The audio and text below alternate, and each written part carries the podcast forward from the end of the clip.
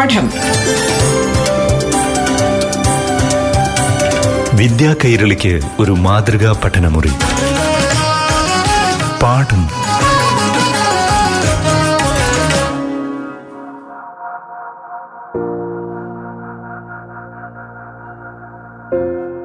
പ്രിയ കൂട്ടുകാരെ, പാഠം ക്ലാസ് മുറിയിലേക്ക് ഏവർക്കും സ്വാഗതം.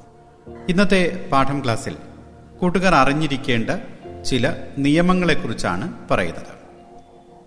അഡ്വക്കേറ്റ് എഹിയാ ഖാനാണ് ഇന്ന് അതിഥിയായി പാഠം ക്ലാസ്സിൽ എത്തുന്നത്.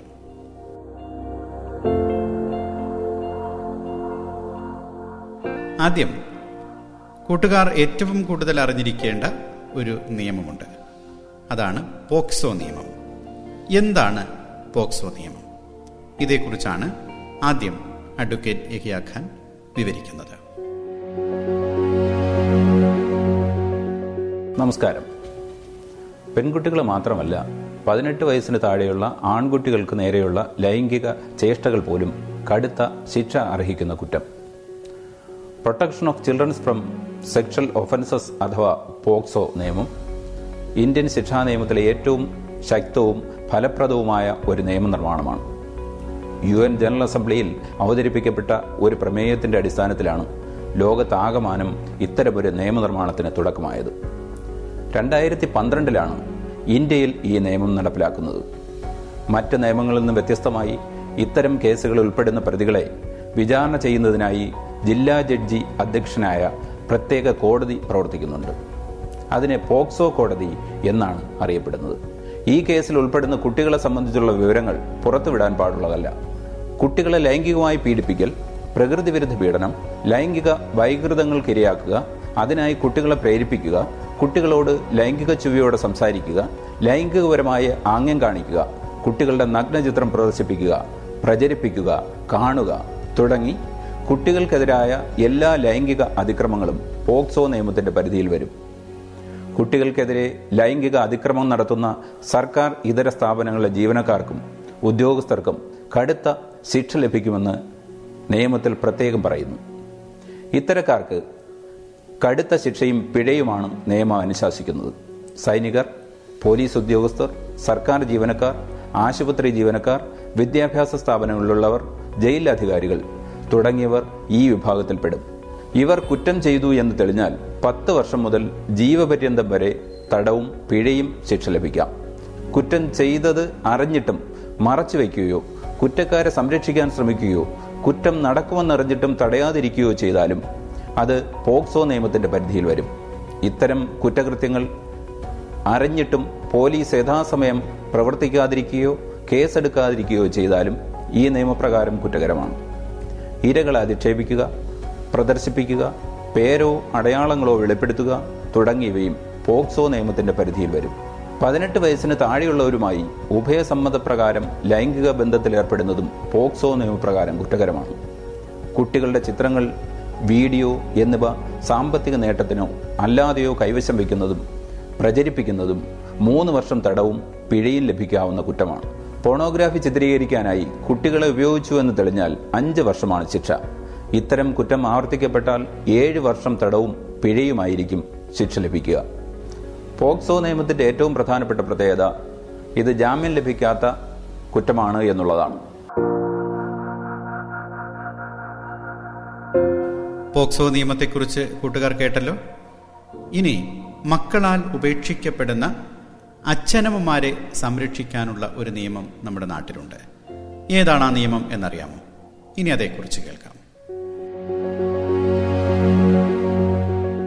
സ്വയം സംരക്ഷിക്കാൻ പ്രാപ്തിയില്ലാത്ത മാതാപിതാക്കൾക്കും മുതിർന്ന പൗരന്മാർക്കും അവരുടെ മക്കളിൽ നിന്നോ ബന്ധുക്കളിൽ നിന്നോ സംരക്ഷണം ഉറപ്പുവരുത്തുന്ന നിയമമാണ് രണ്ടായിരത്തി ഏഴിൽ നടപ്പിലാക്കിയ maintenance and welfare of parents and senior citizens act. തൻ്റെ സമ്പാദ്യം ഉപയോഗിച്ചോ ഉടമസ്ഥതയിലുള്ള സ്വത്ത് ഉപയോഗിച്ചോ സംരക്ഷിക്കാൻ കഴിയാതെ വരുന്ന മാതാപിതാക്കളെ സഹായിക്കാനാണ് ഈ നിയമം. മക്കളില്ലാത്ത മുതിർന്ന പൗരന്മാരാണെങ്കിൽ ഈ വ്യക്തിയുടെ സ്വത്ത് കൈവശം വെച്ചിരിക്കുന്നവരോ സ്വത്തിന്റെ പിന്തുടർച്ച അവകാശക്കാരോ ആണ് ഇയാളെ സംരക്ഷിക്കേണ്ടത്. ഇതിനുള്ള അപേക്ഷ എല്ലാ ജില്ലകളിലും പ്രവർത്തിക്കുന്ന ട്രിബ്യൂണലുകളിൽ നൽകാവുന്നതാണ്. കേരളത്തിൽ ആർ ഡി ഒയ്ക്കാണ് ട്രിബ്യൂണലിന്റെ അധികാരം നൽകിയിരിക്കുന്നത്. മേൽ സൂചിപ്പിച്ച ഏതൊരാൾക്കും ഈ ട്രിബ്യൂണലിന് മുൻപാകെ അപേക്ഷ നൽകാം. അപേക്ഷ നൽകാൻ പ്രാപ്തിയില്ലാത്ത ആളുകൾ അവരധികാരപ്പെടുത്തിയ മറ്റൊരാൾക്കോ നിയമാനുസൃതം രജിസ്റ്റർ ചെയ്ത സംഘടനകൾക്കോ അപേക്ഷ നൽകാവുന്നതാണ്. കൂടാതെ ട്രിബ്യൂണലിന് സ്വമേധയാ നടപടി സ്വീകരിക്കുവാനും ഈ നിയമം അധികാരം നൽകുന്നു.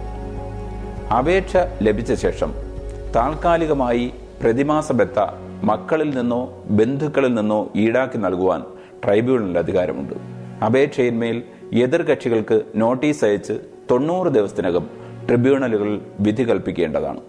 വിധി എതിർകക്ഷികൾ നിരാകരിച്ചാൽ അവരെ അറസ്റ്റ് ചെയ്യുന്നതിനും ഒരു മാസം വരെ തടവിൽ പാർപ്പിക്കുന്നതിനും ട്രിബ്യൂണലുകൾക്ക് ഉത്തരവിടാവുന്നതാണ്. എന്നാൽ ഈ ഉത്തരവ് ലഭിച്ച് മൂന്ന് മാസത്തിനകം കുടിശ്ശിക തുക ഈടാക്കുന്നതിനായി അപേക്ഷകൻ ട്രിബ്യൂണലുകളെ സമീപിച്ചില്ലെങ്കിൽ എതിർകക്ഷികൾക്കെതിരെ വാറണ്ട് ഉത്തരവിടാൻ ട്രിബ്യൂണലുകൾക്ക് അധികാരമില്ല. അതായത്, പരാതിക്കാരന് ജീവനാംശം കിട്ടുന്നില്ല എന്ന വിവരം യഥാസമയം ട്രിബ്യൂണലിനെ അറിയിക്കേണ്ടതാണ്.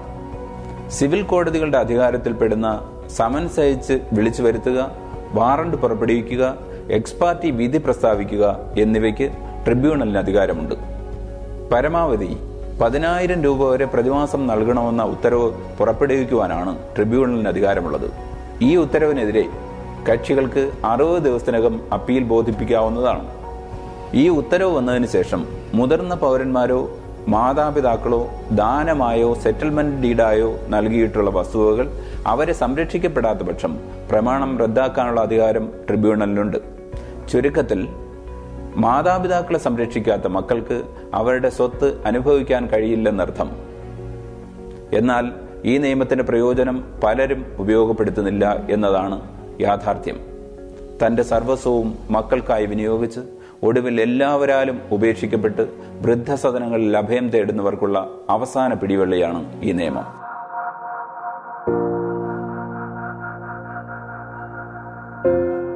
നമ്മുടെ കുട്ടികൾ അറിഞ്ഞിരിക്കേണ്ട ചില നിയമങ്ങളെക്കുറിച്ചാണ് ഇന്നത്തെ പാഠം ക്ലാസ്സിൽ പ്രതിപാദിക്കുന്നത്. അഡ്വക്കേറ്റ് യഹിയാ ഖാനാണ് ഇന്ന് അതിഥി. പാഠം തുടരും ഇടവേളയ്ക്ക് ശേഷം. പാഠം വിദ്യാ കൈരളിക്ക് ഒരു മാതൃകാ പഠനമുറി. പാഠം ഒരിടവേളയ്ക്ക് ശേഷം തുടരും.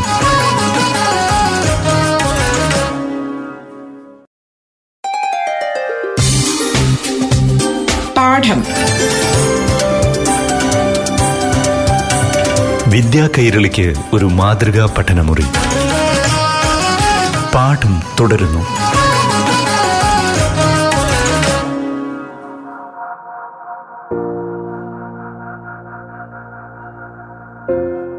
പാഠം ക്ലാസ് തുടരുകയാണ്. കൂട്ടുകാർ അറിഞ്ഞിരിക്കേണ്ട ചില നിയമങ്ങളെക്കുറിച്ചാണ് ഇന്ന് പാഠം ക്ലാസ്സിൽ പ്രതിപാദിക്കുന്നത്. ഇന്നത്തെ അതിഥി അഡ്വക്കേറ്റ് യഹിയാ ഖാൻ. വിവരാവകാശ നിയമത്തെക്കുറിച്ച് കൂട്ടുകാർ കേട്ടിട്ടുണ്ടല്ലോ.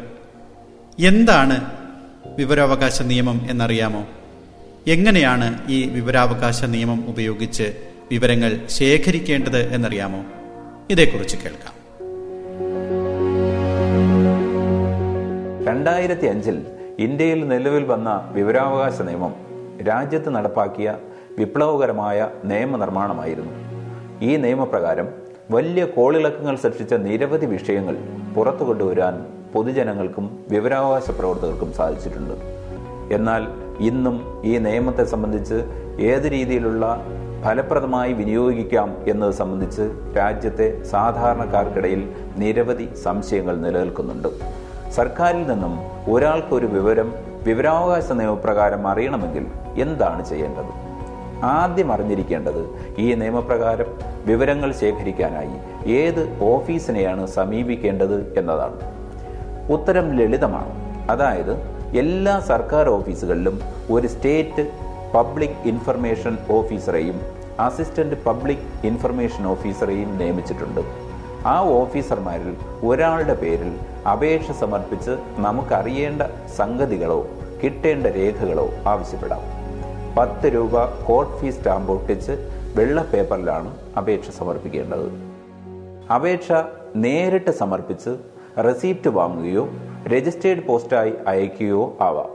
രജിസ്റ്റേർഡ് പോസ്റ്റായി അയക്കുമ്പോൾ അക്നോളജ്മെന്റ് കാർഡ് കൂടി വയ്ക്കാൻ പ്രത്യേകം ശ്രദ്ധിക്കണം. അപേക്ഷ സമർപ്പിച്ച് മുപ്പത് ദിവസത്തിനകം നമ്മൾ ആവശ്യപ്പെട്ട രേഖകളോ വിവരങ്ങളോ ലഭ്യമാക്കണമെന്നാണ് നിയമം. അല്ലാതെ വന്നാൽ സ്റ്റേറ്റ് പബ്ലിക് ഇൻഫർമേഷൻ ഓഫീസർക്ക് ആദ്യ അപ്പീൽ സമർപ്പിക്കാവുന്നതാണ്. ഇവിടെ പ്രത്യേകം ശ്രദ്ധിക്കേണ്ടത് വിവരം ലഭ്യമാക്കേണ്ട അവസാന തീയതി മുതൽ മുപ്പത് ദിവസത്തിനകം അപ്പീൽ സമർപ്പിച്ചിരിക്കണം. അപ്പീലിന് സ്റ്റാമ്പ് പതിക്കേണ്ട ആവശ്യമില്ല. അപ്പീലും നേരിട്ടോ രജിസ്റ്റേർഡ് പോസ്റ്റായോ സ്റ്റേറ്റ് പബ്ലിക് ഓഫീസർക്ക് അയക്കാവുന്നതാണ്. അപ്പീലിന്മേൽ അപ്പലേറ്റ് അതോറിറ്റി മുപ്പത് ദിവസത്തിനകം തീരുമാനമെടുക്കേണ്ടതും അപേക്ഷകനെ അറിയിക്കേണ്ടതുമാണ്. അല്ലാത്ത പക്ഷം വീണ്ടും തൊണ്ണൂറ് ദിവസത്തിനകം സ്റ്റേറ്റ് ഇൻഫർമേഷൻ കമ്മീഷണർക്കോ സെൻട്രൽ ഇൻഫർമേഷൻ കമ്മീഷണർക്കോ രണ്ടാമത്തെ അപ്പീൽ നൽകാം. കേന്ദ്ര സർക്കാരുമായി ബന്ധപ്പെട്ട വിഷയങ്ങളാണെങ്കിൽ സെൻട്രൽ ഇൻഫർമേഷൻ കമ്മീഷണർക്കാണ് അപേക്ഷ നൽകേണ്ടത്. സ്റ്റേറ്റ് ഇൻഫർമേഷൻ ഓഫീസ് തിരുവനന്തപുരത്ത് സെക്രട്ടേറിയറ്റിന് സമീപത്തെ പുന്നൻ റോഡിലും സെൻട്രൽ ഇൻഫർമേഷൻ കമ്മീഷണർ ഓഫീസ് ദില്ലിയിലുമാണ് പ്രവർത്തിക്കുന്നത്. നമ്മൾ കൊടുക്കുന്ന അപേക്ഷ സ്വീകരിക്കാതിരിക്കുകയോ വ്യക്തമായ കാരണങ്ങളില്ലാതെ താമസിപ്പിക്കുകയോ ദുഷ്ടലാക്കോടെ വിവരങ്ങൾ നൽകാതിരിക്കുകയോ അറിഞ്ഞുകൊണ്ടോ അപൂർണമായതോ തെറ്റായതോ തെറ്റിദ്ധരിപ്പിക്കുന്നതോ ആയ വിവരം നൽകുകയോ ആവശ്യപ്പെട്ട വിവരം നശിപ്പിക്കുകയോ ചെയ്താൽ ബന്ധപ്പെട്ട ഉദ്യോഗസ്ഥൻ ദിവസം ഇരുന്നൂറ്റി അൻപത് രൂപ വെച്ച് അപേക്ഷകന് പിഴ കൊടുക്കേണ്ടതാണെന്നും നിയമം അനുശാസിക്കുന്നു. ഇങ്ങനെ ഇരുപത്തി അയ്യായിരം രൂപ വരെ ഈ ഉദ്യോഗസ്ഥനിൽ നിന്നും പിഴ ഈടാക്കാവുന്നതാണ്. ഈ പിഴ ചുമത്താനുള്ള അധികാരം സ്റ്റേറ്റ് ഇൻഫർമേഷൻ കമ്മീഷണർക്കും സെൻട്രൽ ഇൻഫർമേഷൻ കമ്മീഷണർക്കുമാണ് ഉള്ളത്. കൂടാതെ ഇങ്ങനെ പ്രവർത്തിക്കുന്ന ഉദ്യോഗസ്ഥർക്കെതിരെ അച്ചടക്ക നടപടി ശുപാർശ ചെയ്യുന്നതിനും ഇവർക്ക് അധികാരമുണ്ട്. വിവരാവകാശ നിയമപ്രകാരം സ്വീകരിച്ച നടപടികൾ സംബന്ധിച്ച് ഓരോ വർഷവും സ്റ്റേറ്റ് ഇൻഫർമേഷൻ കമ്മീഷണർ സംസ്ഥാന സർക്കാരിനും സെൻട്രൽ ഇൻഫർമേഷൻ കമ്മീഷണർ കേന്ദ്ര സർക്കാരിനും റിപ്പോർട്ട് സമർപ്പിക്കേണ്ടതാണ്. ഈ റിപ്പോർട്ട് സംസ്ഥാന സർക്കാർ നിയമസഭയിലും കേന്ദ്ര സർക്കാർ പാർലമെന്റിലും അവതരിപ്പിക്കേണ്ടതാണ്. അടിയന്തര സ്വഭാവമുള്ള, അതായത് മനുഷ്യന്റെ ജീവനെയോ സ്വത്തിനെയോ ബാധിക്കുന്ന വിഷയങ്ങളാണെങ്കിൽ ഇരുപത്തിനാല് മണിക്കൂറിനുള്ളിൽ വിവരം ലഭ്യമാക്കേണ്ടതാണെന്നും നിയമത്തിൽ പറയുന്നു. രാജ്യത്തിന്റെ സുരക്ഷയെ ബാധിക്കുന്ന വിഷയങ്ങൾ നിയമത്തിന്റെ പരിധിയിൽ വരുന്നില്ല എന്നത് പ്രത്യേകം ശ്രദ്ധിക്കേണ്ടതാണ്. ജമ്മു കാശ്മീർ ഒഴികെയുള്ള മറ്റെല്ലാ സംസ്ഥാനങ്ങളിലും കേന്ദ്രഭരണ പ്രദേശങ്ങളിലും ഈ നിയമം ബാധകമാണ്.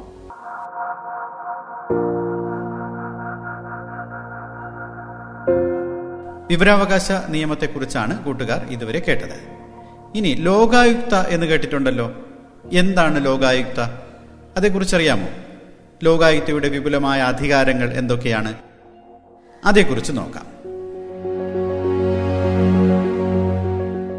സർക്കാർ ജീവനക്കാരുടെയും പൊതുരംഗത്തെയും അഴിമതി തുടച്ചു നീക്കുക എന്ന ലക്ഷ്യത്തോടെ ആയിരത്തി തൊള്ളായിരത്തി തൊണ്ണൂറ്റി ഒൻപതിൽ കേരളത്തിൽ നിലവിൽ വന്ന നിയമമാണ് കേരള ലോകായുക്ത ആക്ട്.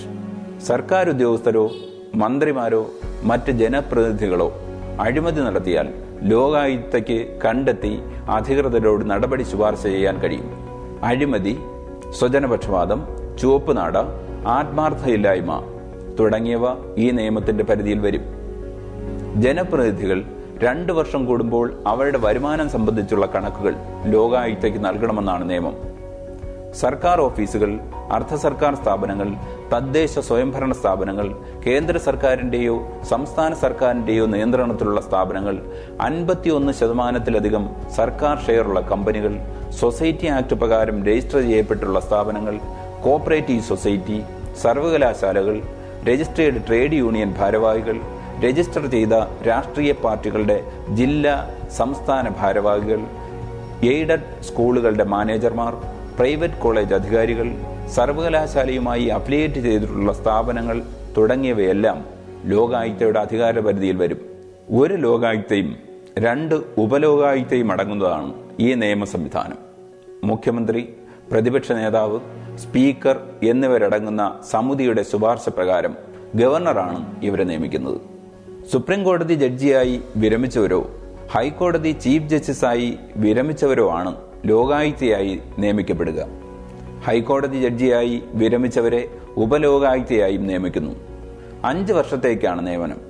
എന്തെങ്കിലും കാരണവശാൽ ലോകായുക്തയെയോ ഉപലോകായുക്തയെയോ നീക്കം ചെയ്യണമെങ്കിൽ നിയമസഭയുടെ മൂന്നിൽ രണ്ടിൽ കുറയാത്ത ഭൂരിപക്ഷ തീരുമാനം ആവശ്യമാണ്.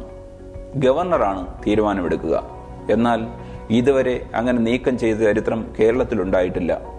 യൂണിവേഴ്സിറ്റി അനധികൃത നിയമനം ഉൾപ്പെടെയുള്ള നിരവധി വിഷയങ്ങളിൽ ലോകായുക്തയുടെ ഫലപ്രദമായ ഇടപെടലുണ്ടായിട്ടുണ്ട്. അഴിമതി ശ്രദ്ധയിൽപ്പെട്ടാൽ വ്യക്തികൾക്കും സംഘടനകൾക്കും ലോകായുക്തയെ സമീപിക്കാം. ചില നിർണായക ഘട്ടങ്ങളിൽ ലോകായുക്ത സ്വമേധയായി ഇടപെട്ട സംഭവങ്ങളും നിരവധിയാണ്. ഇതിനുള്ള അധികാരവും ലോകായുക്തയ്ക്കുണ്ട്. അഴിമതിയോ അധികാര ദുർവിനിയോഗമോ സംബന്ധിച്ച് പരാതി ലഭിക്കുന്ന പക്ഷം തെളിവ് ശേഖരിച്ച് അന്വേഷണം നടത്തി അതാത് ഡിപ്പാർട്ട്മെന്റുകളോട് നടപടിക്ക് ശുപാർശ ചെയ്യാം. നിശ്ചിത ഫോറത്തിലാണ് ലോകായുക്തയ്ക്ക് പരാതി നൽകേണ്ടത്. ഈ ഫോറം ലോകായുക്തയുടെ വെബ്സൈറ്റിൽ ലഭ്യമാണ്. പരാതിക്കാരൻ സത്യവാങ്മൂലവും സമർപ്പിക്കണം. ലഭിക്കുന്ന പരാതിയിൽ പ്രാഥമിക അന്വേഷണം നടത്തിയ ശേഷം ഫയലിൽ സ്വീകരിക്കുകയോ നിരാകരിക്കുകയോ ചെയ്യാം. പരാതിയിൽ കഴമ്പില്ലെന്ന് കണ്ടാൽ മാത്രമേ നിരസിക്കൂ. ഫയലിൽ സ്വീകരിച്ചാൽ തുടർ നടപടിയുമായി ലോകായുക്ത മുന്നോട്ട് പോകും. പോലീസിലെ എസ് പി റാങ്കിലുള്ള ഉദ്യോഗസ്ഥന്റെ നേതൃത്വത്തിലുള്ള ടീമാണ് അന്വേഷണം നടത്തുന്നത്. ഇതിനായി ഒരു സ്പെഷ്യൽ ടീമിനെ നിയോഗിച്ചിട്ടുണ്ട്. പരാതി പ്രകാരം വാറണ്ട് പുറപ്പെടുവിച്ച് അറസ്റ്റ് ചെയ്യാനും റെയ്ഡ് നടത്തി തെളിവ് ശേഖരിക്കാനും ഔദ്യോഗിക രേഖകൾ കസ്റ്റഡിയിൽ വയ്ക്കാനും ലോകായുക്തയ്ക്ക് അധികാരമുണ്ട്. തെളിവെടുപ്പിന് ശേഷം കുറ്റക്കാരായി കണ്ടെത്തുന്ന ഉദ്യോഗസ്ഥർക്കും പൊതുപ്രവർത്തകർക്കുമെതിരെ സർക്കാരിൽ നടപടിക്ക് ശുപാർശ ചെയ്യുന്നു. ഉദ്യോഗസ്ഥർക്കെതിരെ സർക്കാരും മുഖ്യമന്ത്രിയോ മന്ത്രിമാരോ ആണെങ്കിൽ ഗവർണറുമാണ് നടപടി സ്വീകരിക്കുക. ഇത്തരത്തിൽ അഴിമതിക്കെതിരെ വിപുലമായ അധികാരപരിധിയാണ് ലോകായുക്തയ്ക്കുള്ളത്. അതിനാൽ അഴിമതി എവിടെ കണ്ടാലും ലോകായുക്തയ്ക്ക് റിപ്പോർട്ട് ചെയ്യുക. എന്നാൽ വ്യാജ പരാതിയുമായി എത്തിയാൽ ആ പരാതിക്കാരനെ ശിക്ഷിക്കാനും ലോകായുക്തയ്ക്ക് അധികാരമുണ്ടെന്ന് പ്രത്യേകം ഓർക്കുക. ലോകായുക്തയുടെ ഓഫീസ് തിരുവനന്തപുരത്ത് നിയമസഭാ കോംപ്ലക്സിലാണ് പ്രവർത്തിക്കുന്നത്.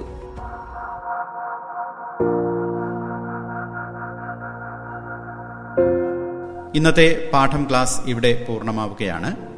കൂട്ടുകാർ അറിഞ്ഞിരിക്കേണ്ട ചില നിയമങ്ങളെക്കുറിച്ചാണ് ഇന്നത്തെ പാഠം ക്ലാസ്സിൽ പ്രതിപാദിച്ചത്. ഇന്ന് പാഠം ക്ലാസ്സിൽ അതിഥിയായി കൂട്ടുകാർക്കൊപ്പമുണ്ടായിരുന്നത് അഡ്വക്കേറ്റ് എഹിയാ ഖാൻ. പാഠം വിദ്യാ കൈരളിക്ക് ഒരു മാതൃകാ പഠനമുറി. പാഠം